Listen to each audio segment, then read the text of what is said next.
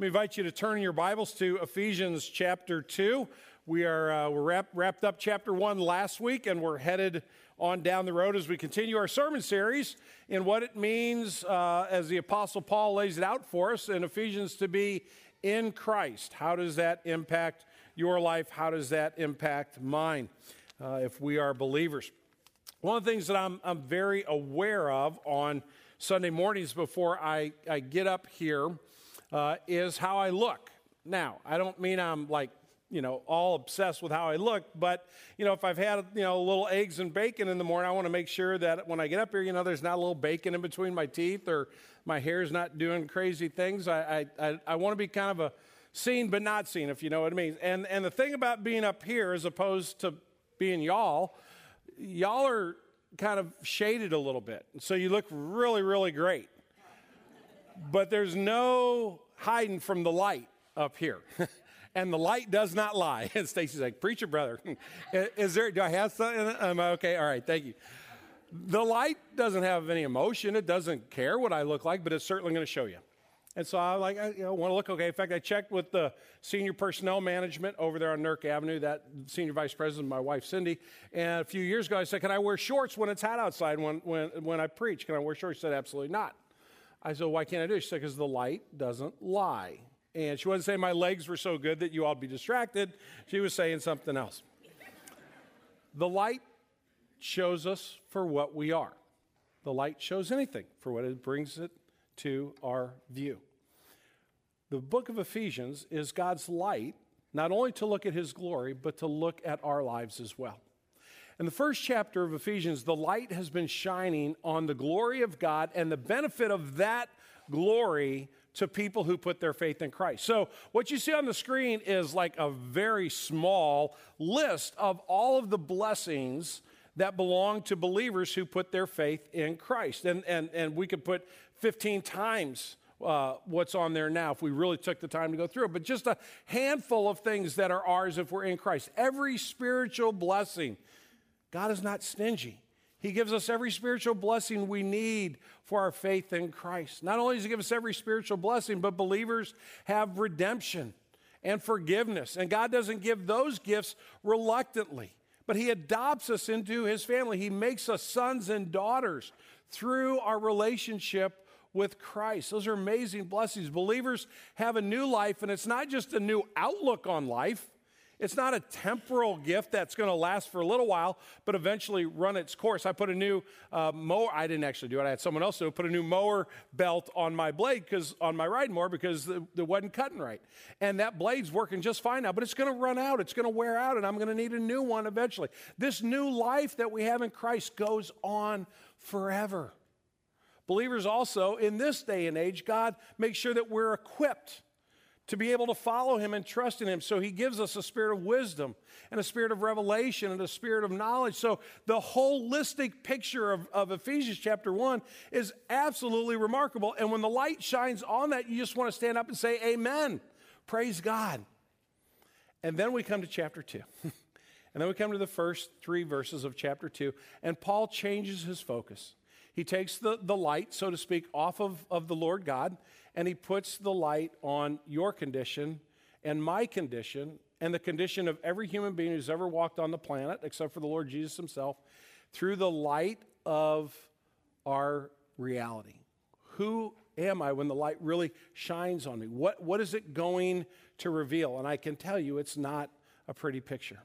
Now, why would the Bible that talks about grace and mercy and compassion, these things that are, that are on the screen this morning, why would the Bible then turn the corner and say, now you have a real serious problem, humanity. You are, you, you have a real problem. Your, your soul and your mind and your heart, they're, they're corrupted and they're damaged and they're broken and you're spiritually dead. Why would Scripture do that? Is God trying to bully us into believing? Is God trying to say, unless you, unless you get it right, I'm going to come get you? No. What God is doing is being gracious to us, and He's telling us the truth. If, if I actually did have some spinach in between my teeth, I, you know, I hope that my friend would say, hey, before you go up there, c- come over here for a second. And what God is doing this morning, I believe, through these verses, is saying to us, let's look realistically at the condition of the human heart apart from Christ. So we have to remember that. We're talking about what it means if we are apart from Christ what's the condition of humanity. And I think this is important for believers for a couple of reasons. One is we can tend to be a very prideful group of folks. And we can tend to think because we got Jesus, we're the best and we're the brightest, and everybody should be like us. And we struggle terribly at times with pride. There are other moments when believers don't believe God's grace for them and they despair. And so, this real, perfect expression of our condition helps us with those extremes. And it allows us to see ourselves for who God, how God sees us in order that we might know the need in our lives. When you think about what the world might say about being apart from Christ or, or, or their relationship with God, you can even kind of leave Jesus out of it.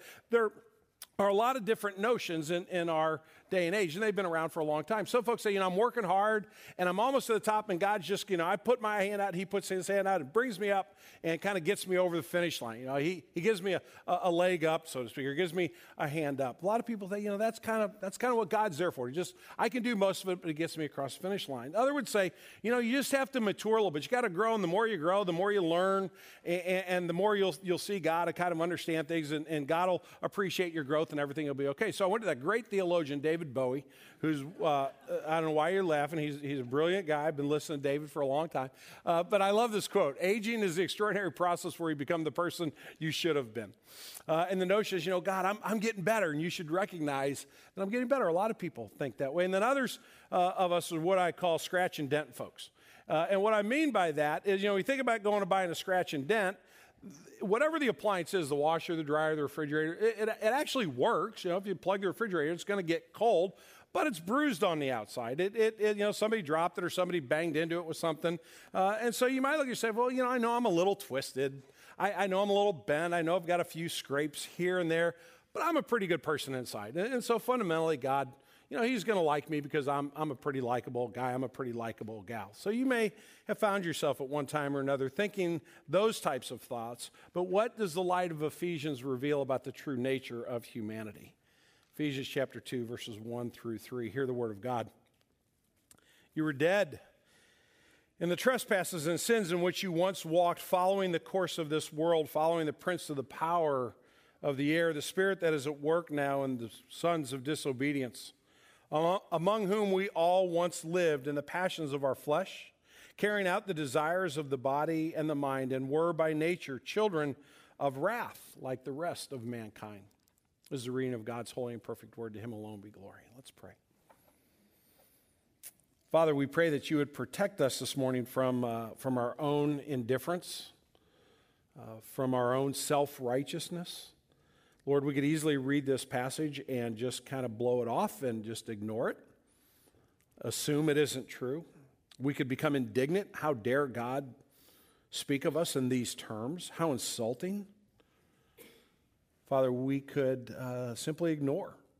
I, I, I choose to think of myself differently.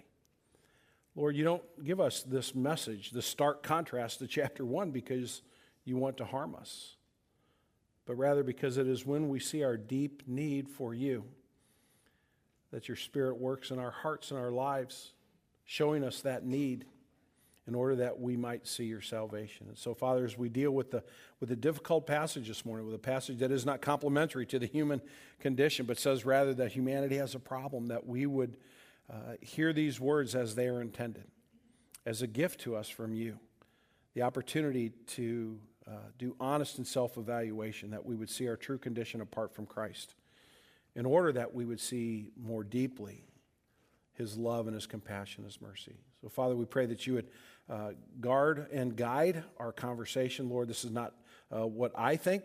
It needs to be your holy, perfect word.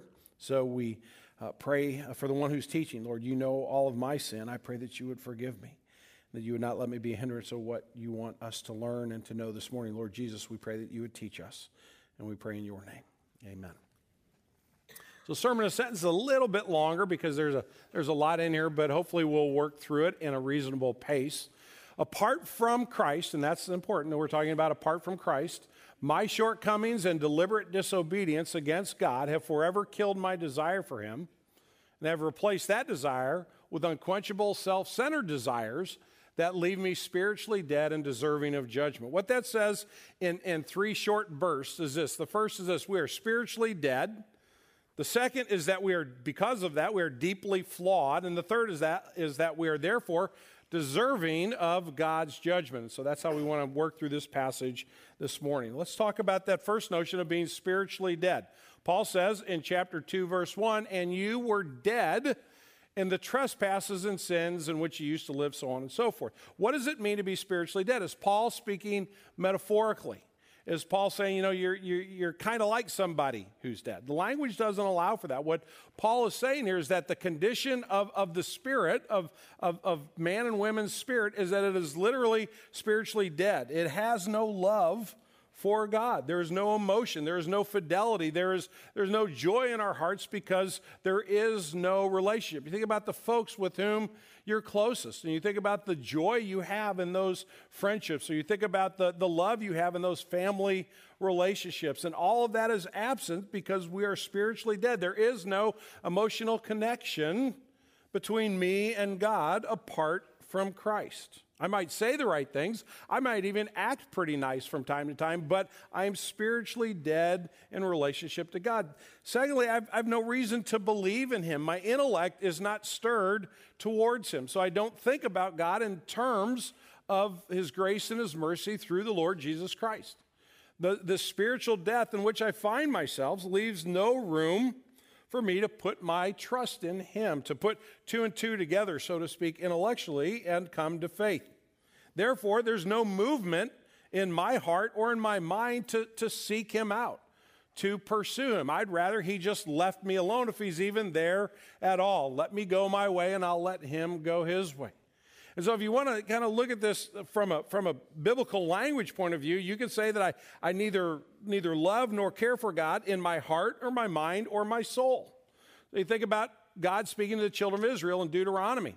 He said, Look, I'm bringing you out of the land of Egypt. I'm going to love you. You're going to be my own. You're going to be precious to me. You're going to be my chosen ones, not because you're the biggest nation, not because you're the best, but because I've set my affections on you. So, so love me with your heart and with your soul and with your mind. What does Jesus say when he's asked, What's the greatest commandment? What's the most important thing I could do, Jesus? And Jesus says, That's very clear. Love the Lord your God with all your heart, with all your soul, and with all your mind. But my spiritual condition leaves me void of any of that thinking or any of those emotions towards Him. And again, this is not metaphorical language. I hope, I hope you've never said in your life to someone, You're dead to me. You're not saying that they're literally dead. You're, you're, you're expressing a, a, a brokenness in the relationship. So, my sister and I grew up here in St. Louis, cheering for the same teams, loving the same teams. And then years ago, uh, it's probably been uh, probably close to 20 years, she moved to Detroit and she became a Detroit Red Wings fan. I know.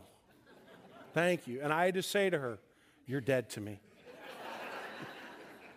Not really, but when we're cheering for hockey, it's kind of kind of that thing. But the, the, it's not. It's metaphorical. Remember the, the story of the prodigal son? If you've ever read that that story, Jesus is telling the story about the, the, the, little brother who went out, went off and blew all the money and, and ruined everything. And then he came back and, and he repented, and his father ran and threw his arms around. An older brother got indignant. He was so mad that his little brother was being welcomed back in. And what does the dad say? This brother of yours who was what? Dead is alive again. We had to celebrate. We had to, he wasn't literally dead. This is literal spiritual death, it's not metaphorical. And what Paul is saying is that we are dead to God. Now, lest you, well, let me come to Andrew Lincoln's quote because I love the way he puts this. If Christ's resurrection in, introduced the life of the age to come ahead of time, then one state prior to participation in that resurrection life must, comparatively speaking, be viewed as death. That's exactly right. Why, why does Jesus say you must be born again? Because you're spiritually, and I am spiritually dead. Now, unless you think Paul is being self righteous, and he's saying, now, now you guys, y'all, y'all out there, you are spiritually dead, but I've always been a good guy. Go to Romans chapter 7 and read, and this is a, I, I've compressed verses 17 through 24.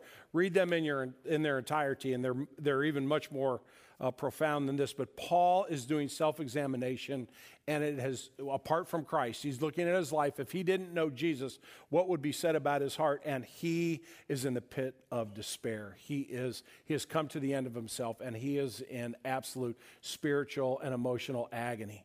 I do not understand my actions.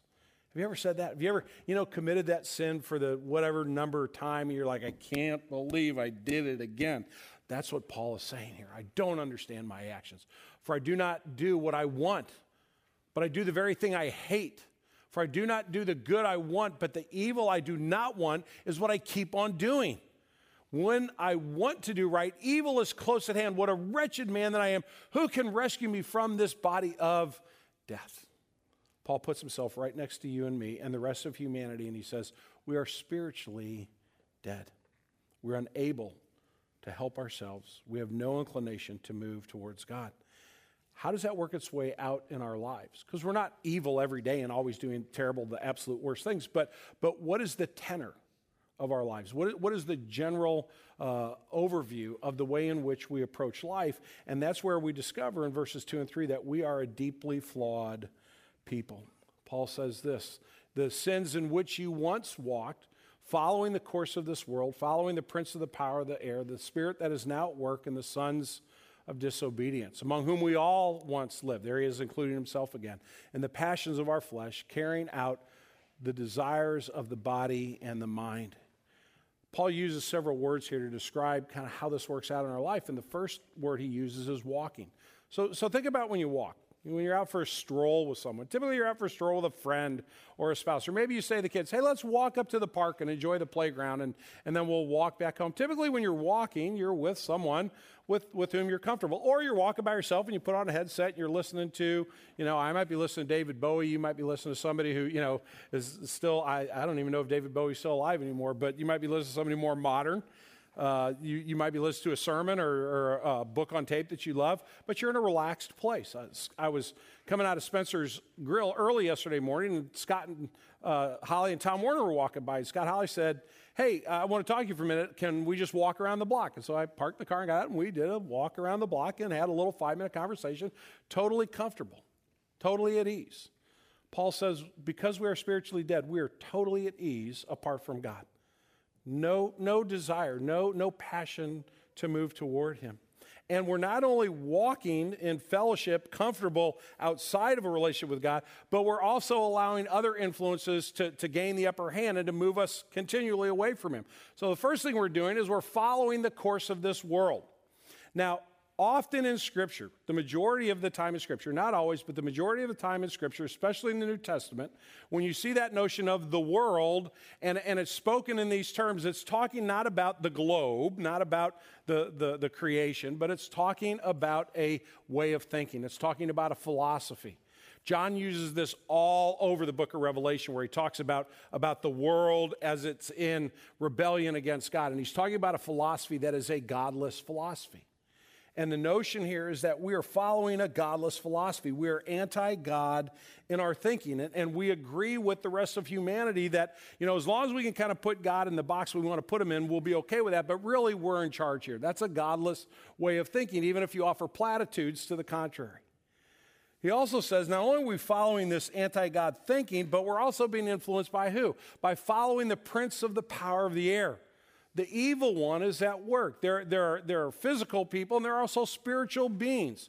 And there are angelic beings that are following God and glorifying God, and there are angelic beings that have turned their back and have, have led the rebellion, Satan being the chief among them. You're like, you got to be kidding me. You don't still believe in a devil in this day and age. My response is, how on earth could you not believe a devil if you're looking at the world in an honest way? There's, there's beautiful things in this world, but there's so much tragedy and brokenness and evil that cannot simply be explained by what I can see. It, it just is not possible. And scripture is very clear that we join in in following the prince of the power of the air, the one who is driving humanity to disobedience, to active rebellion against God. Where does that leave us? It leaves us living among those who love to follow their passions and carrying out the desires of body and mind. In other words, we love to live for ourselves.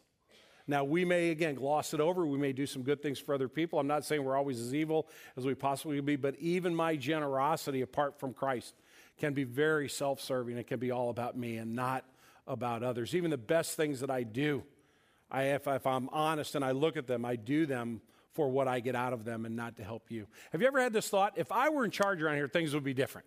Have you ever had that thought? Have you ever had that thought because you were upset about what happened to somebody else? Maybe, but most often when you say, I'd like to change some things around here, you're saying, I want to be in charge because I don't like what's happening to me. I was driving down Geyer Road the other day. It's a road that goes by Kirkwood Park. I live in a neighborhood over there. driving down Kirkwood Road, or uh, Geyer Road, and for like the, I don't know, quabillionth time, I hit one of the potholes on Geyer Road. And I said, if I were the king of Kirkwood, Geyer Road would be paved. I wouldn't be hitting these potholes. I wasn't worried about the axles on your car. I was worried about the axle on my car. I wasn't worried about the tire tread on your car. I wasn't worried about the fact that you might drive down a Guy or get a jolt and, and feel pain in your neck and back. I was worried about King Tom. And if King Tom were in charge, things would be different around here. That's where we end up. So my passions, I go for them. My desires, no holes barred. I'll try to look nice in front of other people. I'll try not to try not to get caught doing doing some of the stuff I really want to do, but quite frankly, I'm living for myself. Well, how do you recognize this? I mean, this, this, this seems like if everybody were doing this, it would just be so blatantly obvious that, that everybody would know we'll run the other direction. So we did a little research project this week. We hid a hidden camera in one of the families of Greentree Community Church. And you better start praying it wasn't your house because in just a second it's going to be on the screen behind me. And what we did is we went back to verse 1 in, in chapter 2 where it says, We were dead in our trespasses and sins. And we ask this question Do we have any trespassers? Do we have any sinners here at Green? We're going to ferret them out if they're here. Now, let's get our definition straight. A trespass is when you know you're not supposed to do something, you do it anyway. So, eat your vegetables before dinner, don't get in that cookie jar. Got it. Right in the cookie jar, eat the cookies. That's a trespass. I know I'm not supposed to do it, I do it anyway. A sin is a little bit different. A sin, by, by Paul's definition, is I know I should do something that's good, and I just leave it undone. So I look out the window, and Cindy's out there cutting the grass. She doesn't really, but let's just say she was. And I say, you know what? I'm going to enjoy watching the rest of the baseball game, and she's doing a super job. Or I could get up and go outside and say, Why don't you let me cut the grass and you go inside? It's not evil for me not to do it, but I'm leaving something undone that I shouldn't. Does that make sense? Are we good? Sins and trespasses? So one of you families out there, we have some trespassing going on, some deliberate disobedience. Watch this.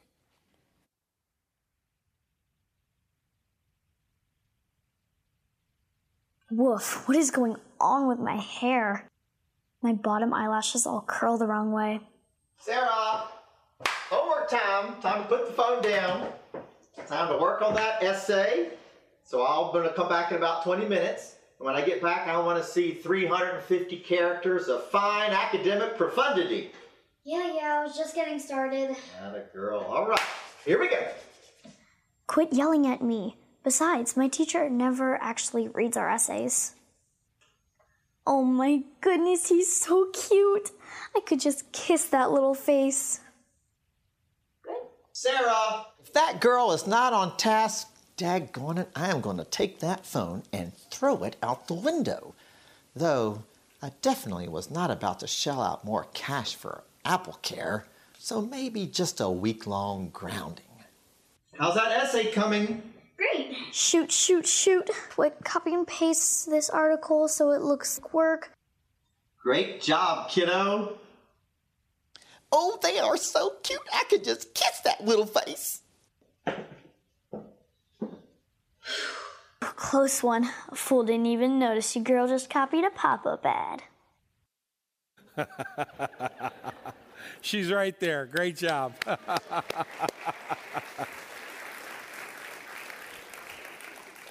Not that you would ever do that, but what was the trespass? Did you tell the truth about your project? No, he lied about it, right? And you and he didn't even notice. We pulled a fast one on him, right? So again, she would never do that in real life, but that's a trespass. I'm going to lie to him. I'm, I'm, I'm going to do what I want to do, and I'm, if I need to if I need to lie, no big deal. So we got some trespassers around but sin not quite doing what we ought to do. Watch the screen again.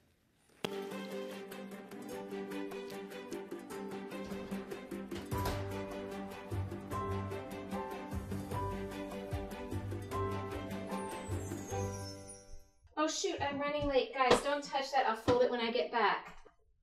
Bye, honey. Oh, Mary Berry, you are right. That presentation is disastrous. Bye, Mom. I wonder if she left any dinner. Watching the Great British Baking Show is making me hungry. So? Should we fold the laundry for Mom? Are you going to suggest I do more work after my long day? Just don't knock it over. That's all she said. That's all she wants. Yeah. Besides, we are binge watching the heck out of these bundt cakes. Cool.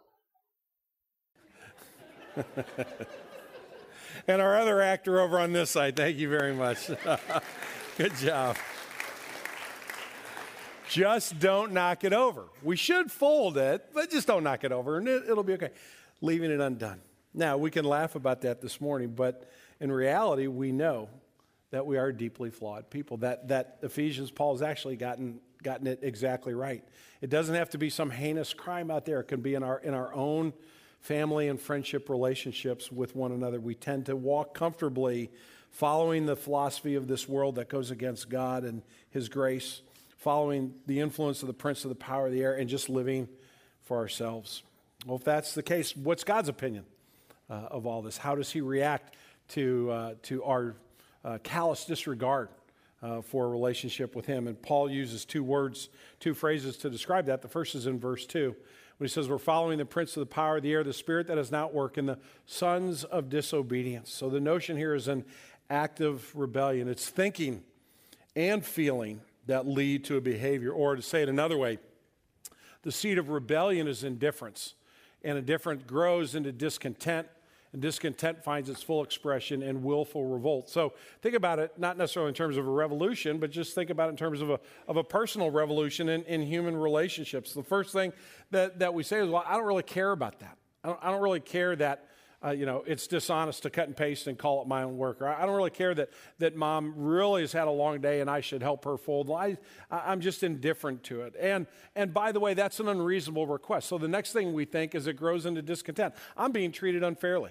Uh, I, have become a victim, and other people are trying to hurt me, and, and I don't like that. Dad's being unreasonable. Mom's being unreasonable. My teacher, my boss, whomever are, are being unreasonable. Therefore, I'm not going to do that. I'm going to go my own way and I end up revolting, end up moving in a way that leads me into rebellion against God. That's what it means to be a son of disobedience. So the, we don't even have to, to, to think about uh, our own lives. We can look at Scripture here because we see Scripture is replete with people who fit this category. Think of Cain.